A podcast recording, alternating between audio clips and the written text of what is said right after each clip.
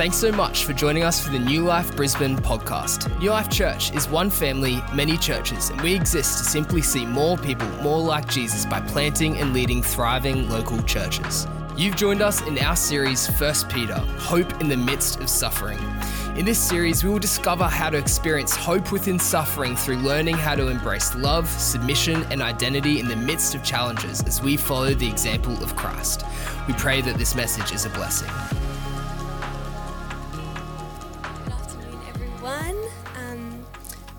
Tonight we have two readings. The first one is from Exodus 19 3 to 6. And it says, Then Moses went up to God, and the Lord called to him from the mountain and said, This is what you are to say to the descendants of Jacob, and what you are to tell the people of Israel.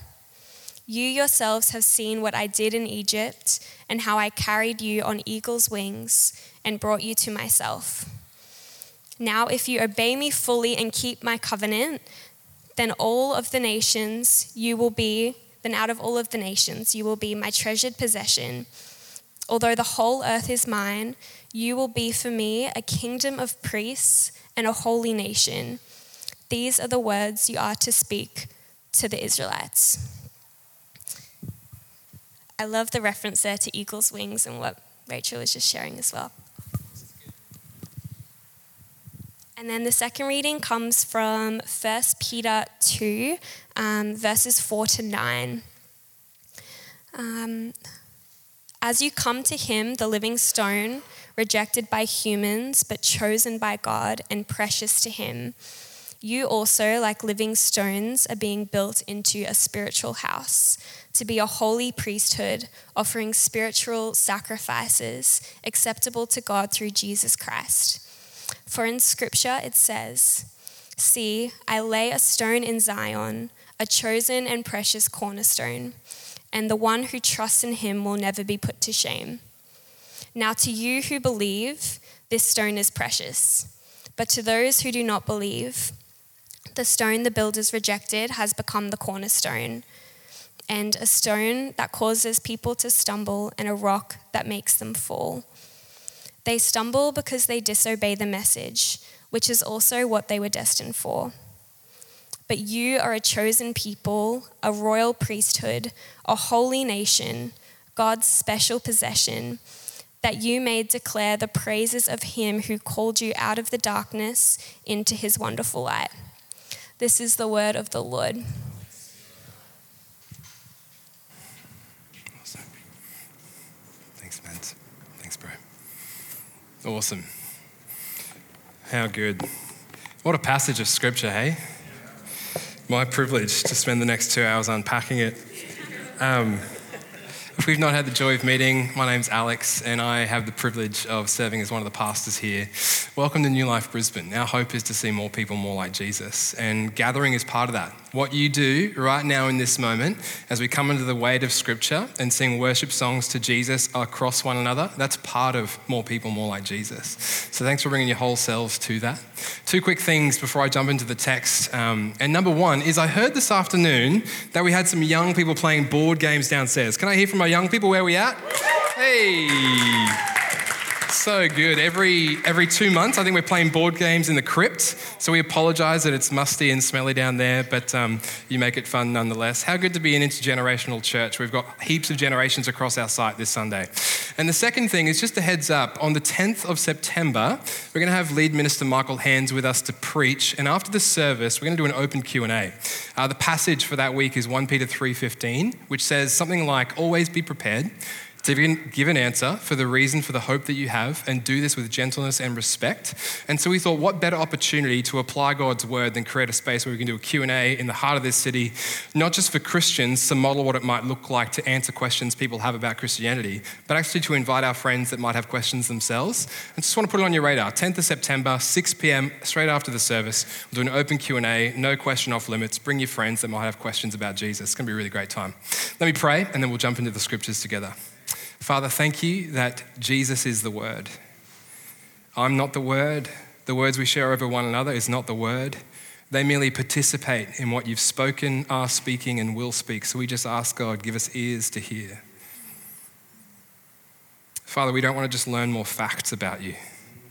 What a waste of time. We want to meet with you. We want you to transform us. And so, Father, we give you our minds and ask that you would speak to them. We give you our hearts and pray that you prepare the soil of them to receive your word. And Father, we give you our bodies and our hands and ask if you want to do more than just speak, but actually transform, do the miraculous, and move in our midst, we give you them as well. You've got a word for each of us this evening. And we just love that, Lord. So come in Jesus' name. Amen. Amen. I, um, I learned a fun fact this week. Actually, I learned it a few weeks ago, but I don't even know if it's true, but I just thought I'd share it in our midst and see what we did with it. Apparently, this building is the most photographed building in all of Brisbane. Did you know that? Might not be true. Feels true though, doesn't it? People walk past and they're like, what's, what's with the gingerbread house? Like, and it's so exposed. Beautiful. I was upstairs doing some last minute sermon prep, doesn't always happen, but I was on level one of our offices looking across and I just saw this mum with her two boys walk past and they were being naturally rebellious and she turned back, took a snap, moved on her way and I was like, oh, I wonder if I searched, you know, hashtag Albert Street if I'd find that photo. Most photographed building in all of Brisbane. And I think it's because it's really beautiful. It's quite fascinating. It causes people to question. And it raises for me a bigger question What do people th- think of when they look at this church? And maybe even deeper than that, what do people think of when they think of the church? Um, I'm looking at this passage this evening, and on one level, it's about the identity of individuals who are in Jesus' church. But on a bigger level, it's actually about the identity of the church itself. And I don't know about you, but I think the church has got a bit of a PR problem all of us have had very different experiences of what the church is and what it should be, and it's disappointed us along the way. I remember my first experience at church. It's a Presbyterian church in Woody Point where I grew up. And uh, I only remembered this this week actually, because I'd completely forgotten that this was my experience. But there's a church in Woody Point, a Presbyterian church on the Redcliffe Peninsula, just 45 minutes north of here. And I'd go to like Friday afternoon, I don't know what was, was it called youth group? I don't even know if they called it that. And the only thing I remember is that they had unlimited hash browns. And I just went to town on those hash browns. But when I was 15, I was invited to another church. And I met these people that were so real, so down to earth. People on platform weren't wearing shoes. And I was like, man, these guys just don't take themselves seriously. But I think it's because they've discovered another person they do take seriously. His name's Jesus. But you match that story and map it on to, say, another story that's been told in the media, echoing out through, like, the, like say, last, last two decades. And the church has got a bit of a PR problem. In 2001, on September 11, you know the story, right? Some planes were hijacked and it was flown into the Twin, twin Towers. And they burnt down, killing hundreds of lives. And in the aftermath, there was a whole host of pundits, media reporters, journalists, but a particular guy named Christopher Hitchen wrote a book. You'll see it on the screen behind me. And the book is called God is Not Great How Religion Poisons Everything. And he had this to say, thinking about religion in whole, because of which the church's reputation gets dragged along with it. But here's what he said, reflecting on that day violent, irrational, intolerant, allied to racism and tribalism and bigotry, invested in ignorance and hostile to free inquiry, contemptuous of women and coercive toward children, organized religion ought to have a great deal on its conscience. Bit of a low point in the history of religion, more particularly the church. But then a few years later, a guy named Tim Keller, having planted a church in the heart of Manhattan across Central Park, started seeing myriads of people meeting Jesus, not because he was promising a life that actually wasn't biblically true, but actually preaching the faithfulness of the scriptures in their totality. And hundreds, actually thousands of people came to faith. And actually, the weekend after September 11, rather than people rejecting the institutional church and walking away from faith, they saw 5,000 people walk through the doors of their church. Bit of a high moment in the history of the church. Fast forward again and uh, in 2012, under the Gillard government here in Australia, a bit closer to home, they commissioned the Royal Commission uh, investigating institutional response to child sexual abuse. Bit of a trigger here. And what came out in that report, as it was published five years later in 2017, is shame for the church. And people responded and were like, goodness me, the institutional church has a lot to be conscious of, a lot to be sorry for. Church is a bit of a PR problem. But then, even closer to home, a guy named Greg Sheridan, himself a journalist, not Christopher Hitchen, the British guy commenting on America, but Greg Sheridan, a guy who was a journalist for The Australian, wrote a book called God is Good for You thinking about Christianity in response to troubled times. And he said, and you'll see it behind me, that Christianity is actually, if you look at it on score, a social good, a moral good, a psychological good, a personal good, and a truthful good. What do we think of the church? When people walk past and take a photo of this building and think about the kinds of people that could be inside, who might we be to them? Identity. And this passage that we've looked at, we've read the whole host of. I just want to zoom in on one verse and think about if we were to embody this as the people of God, what could it look like for our city? What could it look like for our friends? What could it look like for our neighbors? And how do we change the tide on the PR problem that God has, not just in the public, but actually in private? So we might see God do something in our time for his glory and our joy along the way. And so, verse 9 Literally, I could spend three hours on each particular word here. We're going to zoom in on three titles that Jesus, that Peter uses to talk about the church, and we're going to learn a few things along the way. And the first thing is this you are a chosen people. You are a chosen people. Now, this language of chosen actually gets somewhat of a debate in the history of the church. And when it comes to talking about being chosen by God, there's sort of two camps, and I won't zoom in on this too much because we don't have 2,000 years, right? It's literally been 2,000 years. People have been talking about this question. But here's the question What does it mean to be elect? And the two camps that have divided over this question is simply this that to be elect means to be an individual chosen by God before time to experience eternal life and salvation when time is over. Elect, you are chosen as an individual. On the other end of the spectrum is the idea that God chooses a community of people, the likes of which is up for debate as to whether you're part of them. First hand of the spectrum, Calvinism, other end of the spectrum, Arminianism. What does biblical election mean? What does it look like? We'll roll through really quickly because the Bible actually does have a definition. But our church, as a church, doesn't require everyone in, in our midst to sort of make a, make a decision on this question because we think it's partially significant, but actually we don't align on, say, Calvinism or Arminianism. We just think it's actually really hotly debated and um, we all get to work out what it looks like in our midst. But I do have a view, and I'll share my view, and hopefully we'll walk through the scriptures in a way that allows us to take something from it, regardless of where we sit on either end of the spectrum. Does that sound okay? So think of this as like a little hiatus from the preach. We'll teach for a second, we'll come back. But here's the biblical picture. Exodus 19, which um, Maddie read for us helpfully, really, um, just before. Uh, if you've got your Bibles there, as Dylan asked us to have last week, just open them up with me and let me read from Exodus 19. And I want you to notice something. Um, Exodus 19, verses 6 and onwards. Sorry, 4 and onwards. Um, actually, I'll read from verse 3. Then Moses went up to God, and the Lord called to him from the mountain and said, This is what you are to say to the descendants of Jacob, and what you are to tell the people of Israel. You yourselves have seen what I did in Egypt, and how I carried you on eagle's wings and brought you to myself. Now, if you obey me fully and keep my covenant, then out of all the nations you will be. And then he goes on to list very similar terms to what Peter would write in his letter. Here's the picture the people of God, Israel, have been rescued from Pharaoh. Moses stands before the people as the mouthpiece of God and gives them a promise. And that promise is about what he is electing them to do and to be before a community of people we call the rest of the world. And here's the picture. Here's the picture.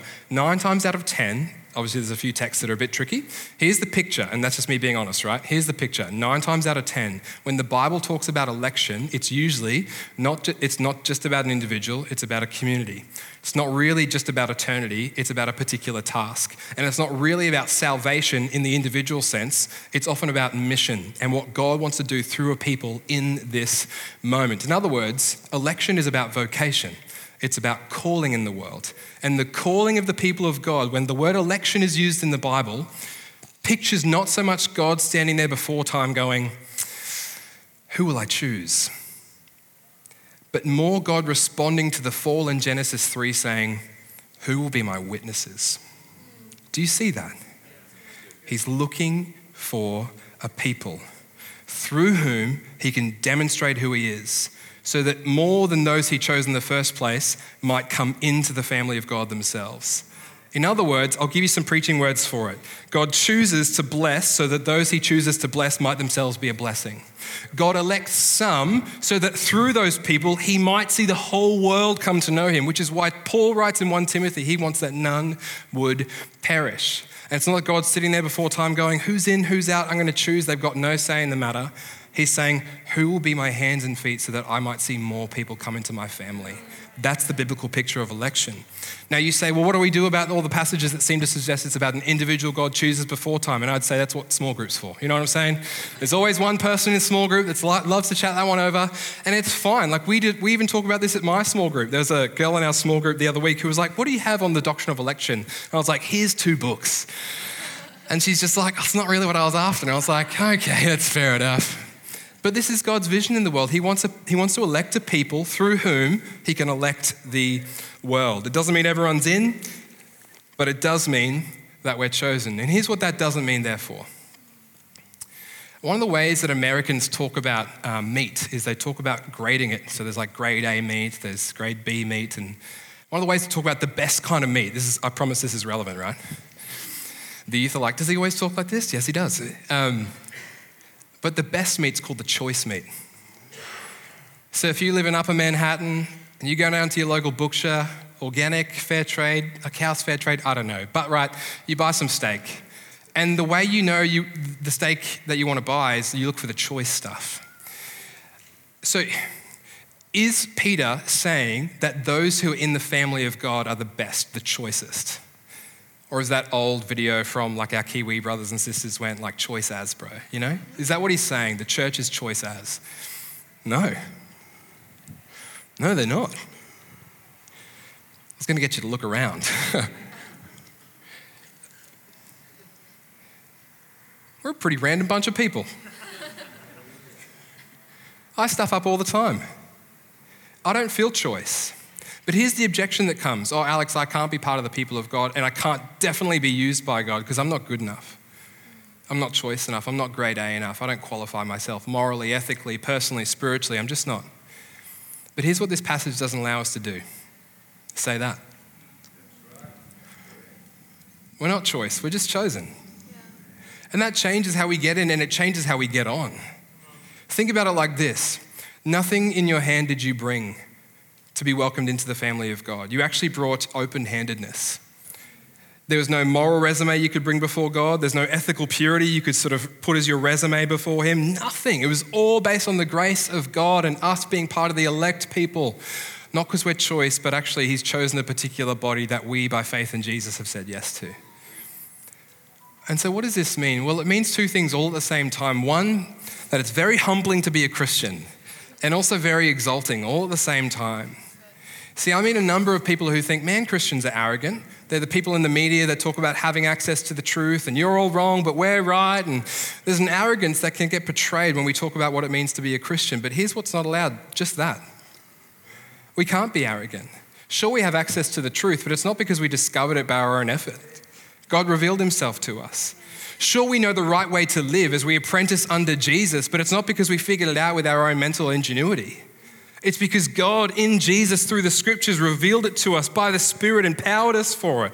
We actually can't boast, which is why 1 Corinthians 1, Paul would say it like this. Let me jump there. I'm already there. Goodness me. How good. Brothers and sisters, Paul would say.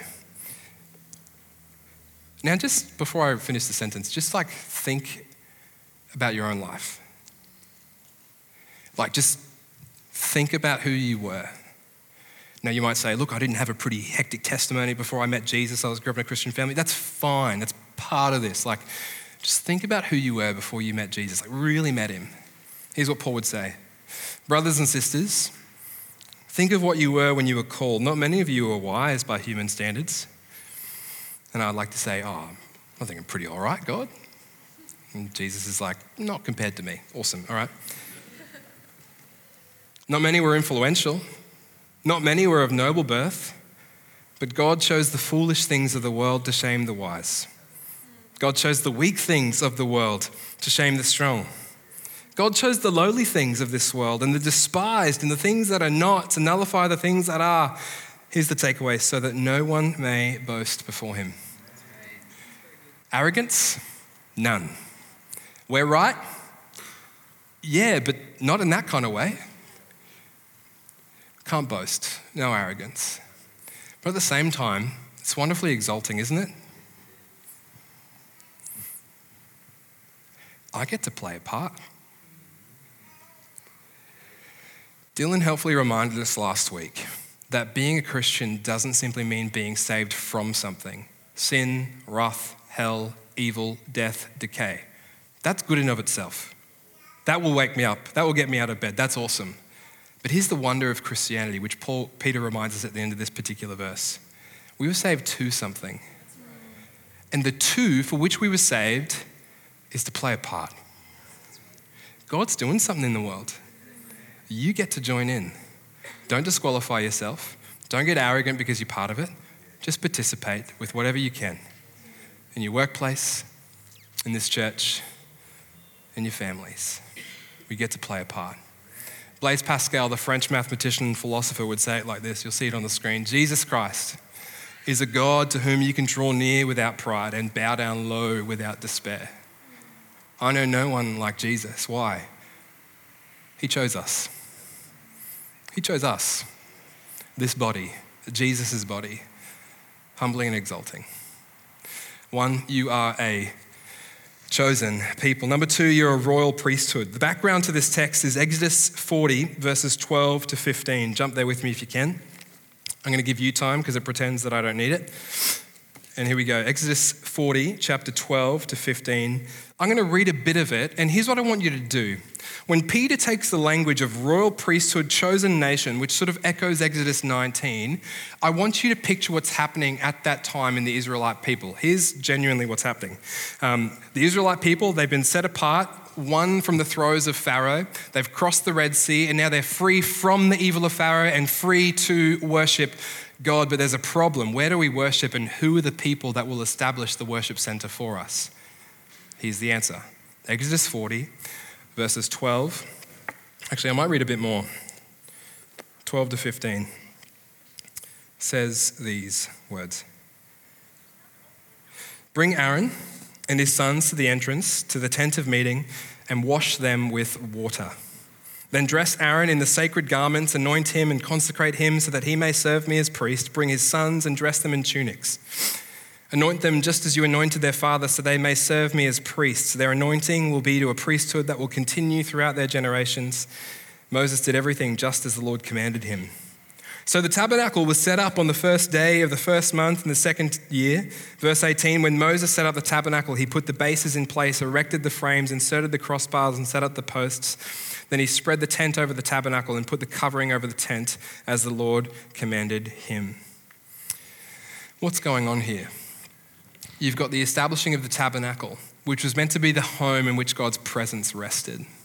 And the way that God guarantees for himself a tabernacle amongst the people, a broken, a sinful, a destitute people, is he gives them a priesthood. And the priesthood served to do all the necessary requirements ritual, religious rite, practices, symbols to ensure that the presence of God would be hosted because the place in which they gather was holy. That's what the priesthood was for. But here's the clincher the priesthood was reserved for a particular people, a particular family, a particular lineage. And so you couldn't be part of the priesthood if you weren't from the Levite family, which descended from Aaron. You couldn't be part of the priesthood and the Holy of Holies if you weren't part of the family. And here's what happened when the Bible and the instruction of God instituted the priesthood in the Old Testament. You'll see it on the screen behind me. It did three things it localized God's presence, it made it exclusive, and it limited it. And this is the problem with priesthoods. Whenever you have a human priesthood that stands in the gap between humanity and God, you automatically, on one level, create a conduit through which people can meet with God. That's great. But in creating a conduit, you put all these barriers around it, and actually, you create an obstacle. And so, my access to God, it's localized. in the Old Testament. Only if I go to a particular place will I be able to experience it, and that's the temple or the tabernacle. It's exclusive. I myself can't enter into the Holy of Holies. I can't come face to face with the divine. People do that on my behalf. And more than that, it's temporal, it's limited.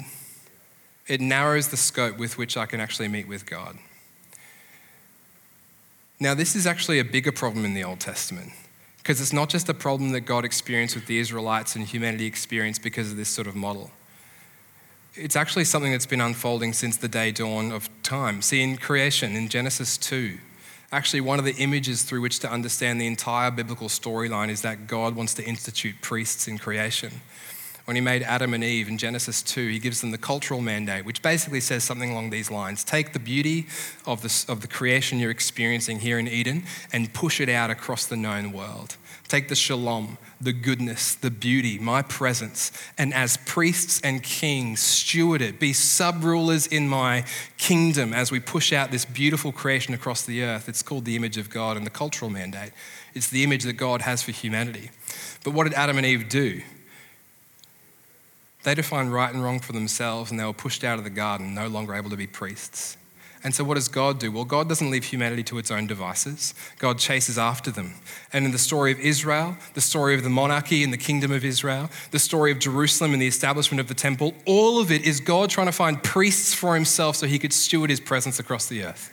That's literally one of the ways to understand the storyline of the Bible. God wants priests, He wants His priests back in the world.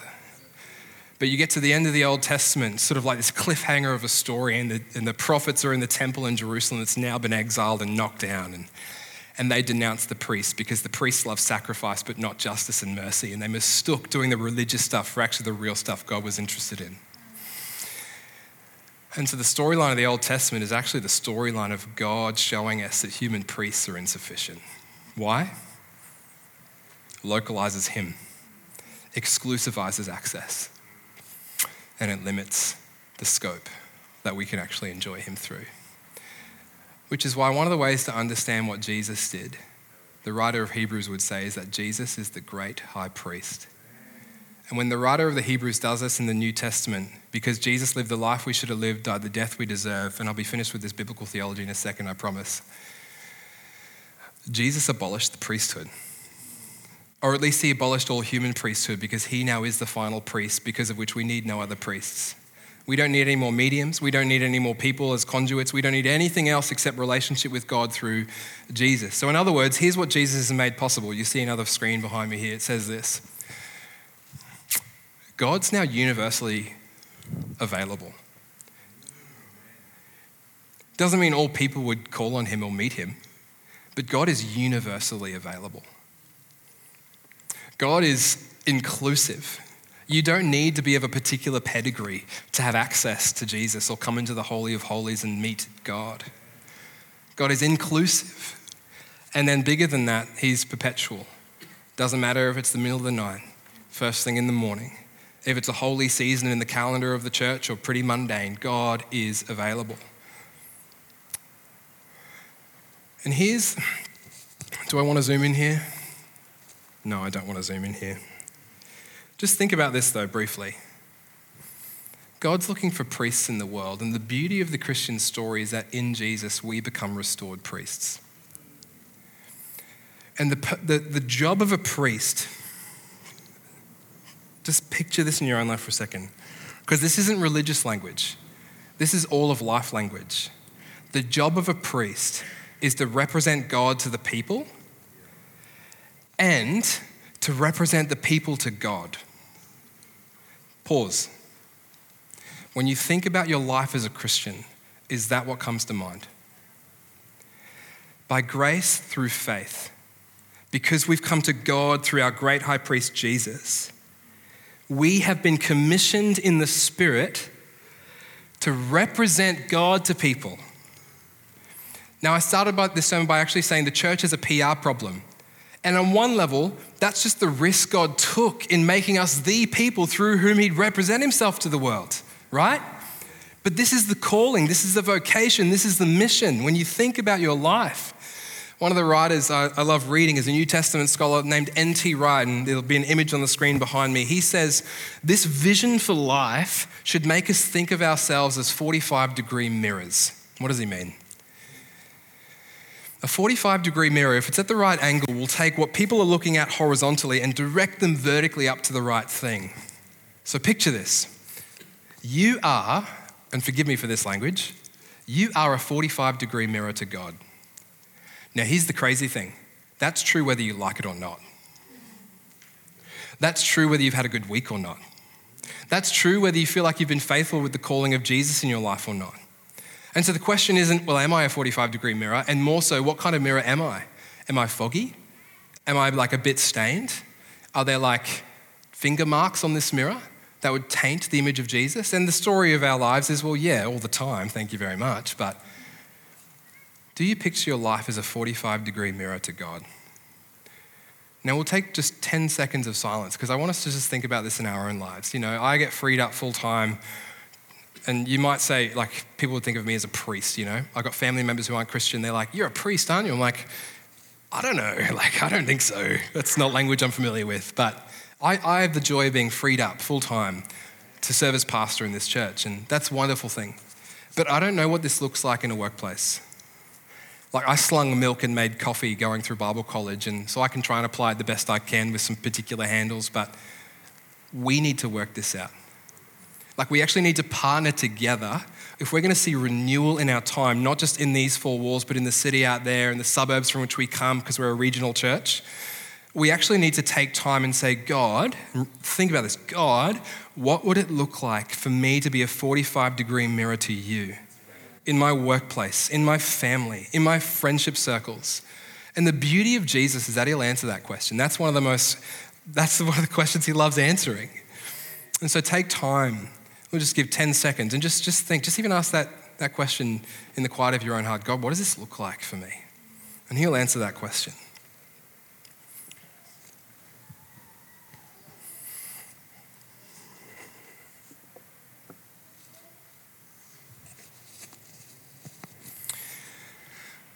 Awesome. I'm going to skip my last point and um, maybe I'll find another way to deliver it to us, but that's okay.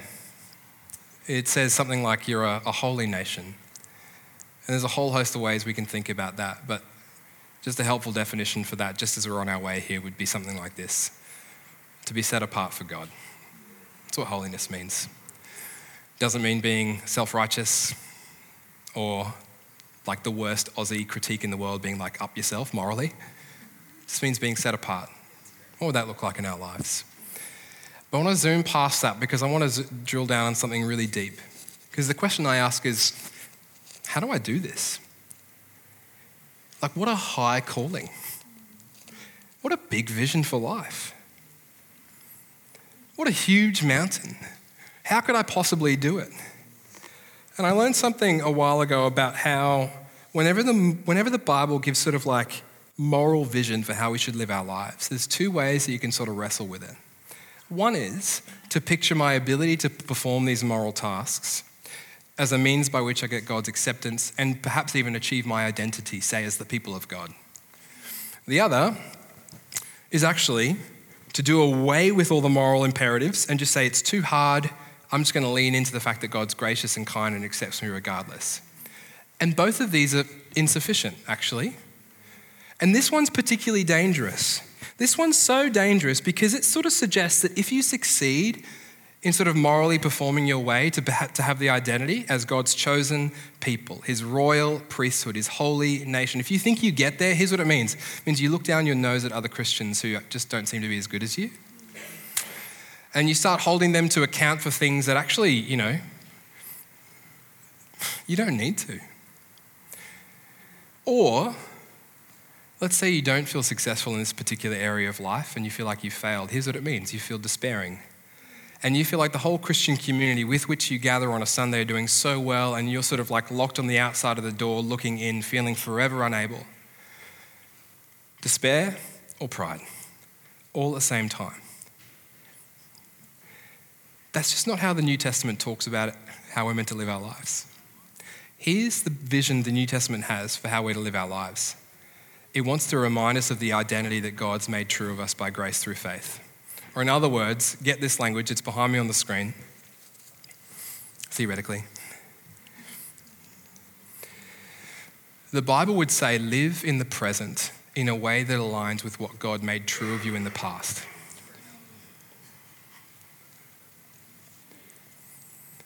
Live in the present in a way that aligns with what God made true of you in the past. One illustration, then the planes landed. There's that scene, and as I, as I talk, the band can come and join me. There's that scene in um, The Lion King, and Simba is standing by a weighted pool in a lake. And he's wondering, do I have the power to return home and step into the royal identity that my father would have me step into and become king. Is it Pride Rock? Is that what it's called? Yeah, great. Disney fans, eat your heart out. And as he sits there vulnerably with a big vision for what his life should be, because the community says, here's the identity you should lean into. You should be king. You should come back and reign. You should do what your father did. He sits there and goes, I don't know if I've got the power within me, and I don't know if I've got the practices outside of me that can help me become what I need to be. And then Rafiki comes along, the crazy little baboon. And he says, Stare into the water. So he stares into the water and he sees, I see nothing but myself. What a disappointment. And he says, No, look again. And there before him is his father, Mufasa. Is it Mufasa? Yeah, it's not Scar. Good. Could have gone real south. And Simba gets a glimpse of what's not already true about him because he sees who he was because of who his father was.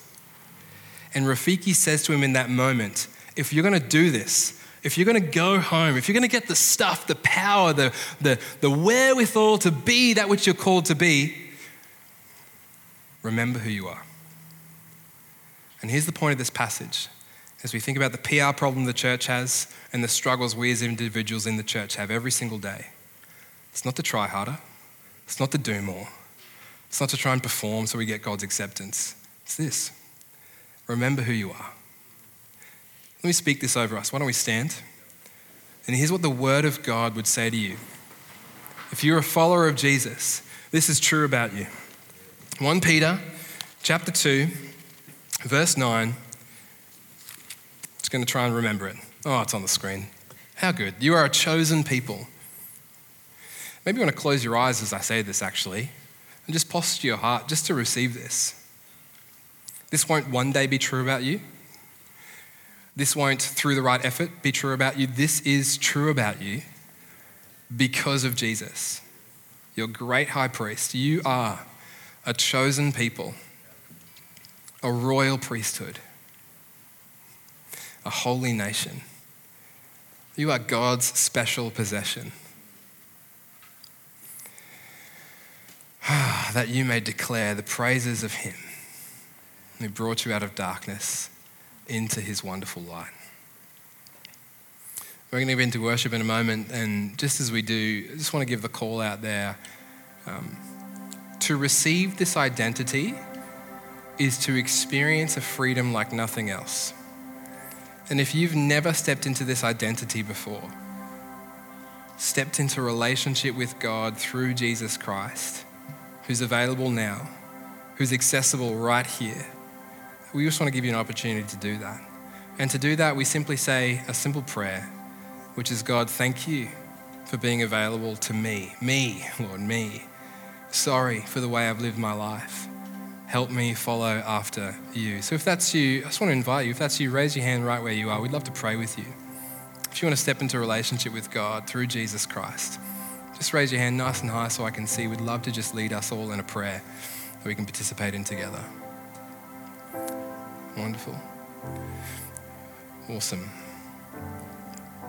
Well, I love being honest in these moments and just want to let the community know um, actually, no one has put up their hand, which is fine. Um, we do this every single week, and the beauty of this is that when someone does, there should be rapturous applause. So I want to pray as we close our time. And just remind us whatever God's stirring in your heart, if you need prayer, there'll be a prayer team down the front. All of us can respond in unique ways. What would it look like just to take this word, let God bury it in your heart by the Spirit and respond with your whole life right now? Let me pray. Father, thank you so much for your word and what it said, and even now what it's saying to us. Father, as a community, we want to lean into the identity that you've got for us. We're a ragtag bunch of people, Lord, but you've got a great mission in the world. And we surrender to playing our part, not because we're able. Lord, you know we're not. But Father, you're able. And so, Holy Spirit, we pray, even as we worship right now, that our song, our words, it would, it would actually be a sweet fragrance of an offering to you, Jesus. And that you'd do something in our midst that would go beyond words and represent you rightly to one another in the world that we gather in. So we pray this in Jesus' name. Amen. Friends, come receive prayer if you would like to, and um, let's worship together.